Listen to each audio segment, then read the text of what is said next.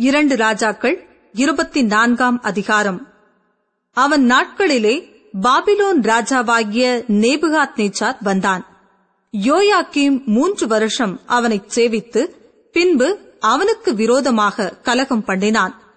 அப்பொழுது கர்த்தர் கல்தேயரின் தண்டுகளையும் சீரியரின் தண்டுகளையும் மோவாபியரின் தண்டுகளையும் அம்மோன் புத்திரரின் தண்டுகளையும் அவன் மேல் வரவிட்டார்.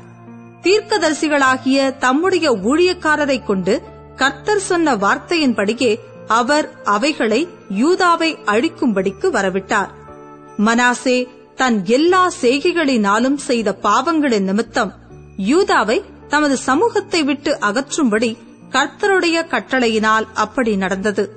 அவன் சிந்தின குற்றமற்ற ரத்தத்திற்காகவும் எருசலேமை குற்றமற்ற ரத்தத்தால் நிரப்பினதற்காகவும் கர்த்தர் மன்னிக்க சித்தமில்லாதிருந்தார்.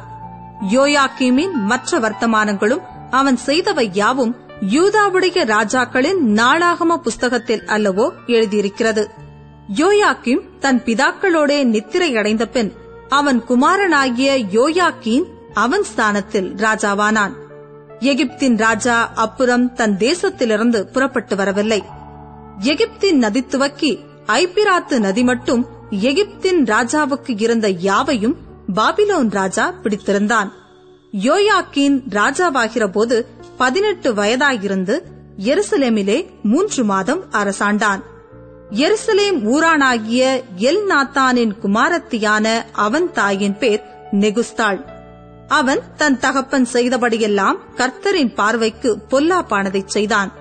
அக்காலத்திலே பாபிலோன் ராஜாவாகிய நேபுகாத் நேச்சாரின் சேவகர் எருசலேமுக்கு வந்தார்கள். நகரம் முற்றுகை போடப்பட்டது. பாபிலோன் ராஜாவாகிய நேபுகாத் நேச்சாருடைய சேவகர் நகரத்தை முற்றுகை போடுகையில் அவன் தானும் அதற்கு விரோதமாய் வந்தான். அப்பொழுது யூதாவின் ராஜாவாகிய யோயாக்கினும் அவன் தாயும் அவன் ஊழியக்காரரும் அவன் பிரபுக்களும் பிரதானிகளும் பாபிலோன் ராஜாவினிடத்திற்கு புறப்பட்டு போனார்கள். அவனை பாபிலோன் ராஜா தன் ஆளுகையின் எட்டாம் வருஷத்திலே பிடித்துக் கொண்டான். அங்கே இருந்து கர்த்தருடைய ஆலயத்தின் சகல பொக்கிஷங்களையும் ராஜாவுடைய அரமனையின் பொக்கிஷங்களையும் எடுத்துக்கொண்டு இஸ்ரவேலின் ராஜாவாகிய சாலமோன் கர்த்தருடைய ஆலயத்தில் உண்டாக்கியிருந்த பொன் பனிமுட்டுகளை எல்லாம் கர்த்தர் சொல்லியிருந்தபடியே உடைத்து போட்டு எருசலேமியர் அனைவரும் சகல பிரபுக்களும் சகல பராக்கிரமசாலிகளுமாகிய பதினாயிரம் பேரையும் சகல தச்சரையும் கொல்லரையும் சிறைப்பிடித்துக் கொண்டு போனான். தேசத்தில் ஏழை ஜனங்களே அல்லாமல் வேறொருவரும் மீதியாயிருக்கவில்லை அவன் யோயாக்கீனையும் ராஜாவின் தாயையும் ராஜாவின் ஸ்திரீகளையும் அவன் பிரதானிகளையும் தேசத்தின் பராக்கிரமசாலிகளையும் எருசலேமிலிருந்து பாபிலோனுக்கு சிறைப்பிடித்துக் கொண்டு போனான்.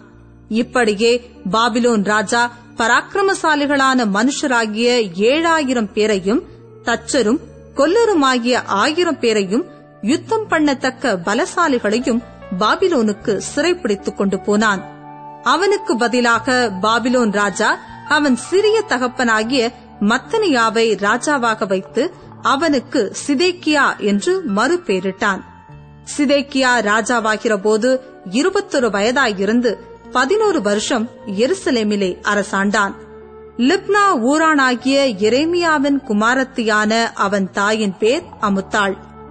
யோயாக்கிம் செய்தபடியெல்லாம் அவனும் கர்த்தருடைய பார்வைக்கு பொல்லாப்பானதைச் செய்தான். எருசலேமையும் யூதாவையும் கர்த்தர் தம்முடைய சமூகத்தை விட்டு அகற்றித் தீரும் அளவும் அவைகளின் மேலுள்ள அவருடைய கோபத்தினால் இப்படி நடந்ததும் அல்லாமல் சிதைக்கியா பாபிலோனிலே ராஜாவுக்கு விரோதமாக கலகமும் பண்ணினான்.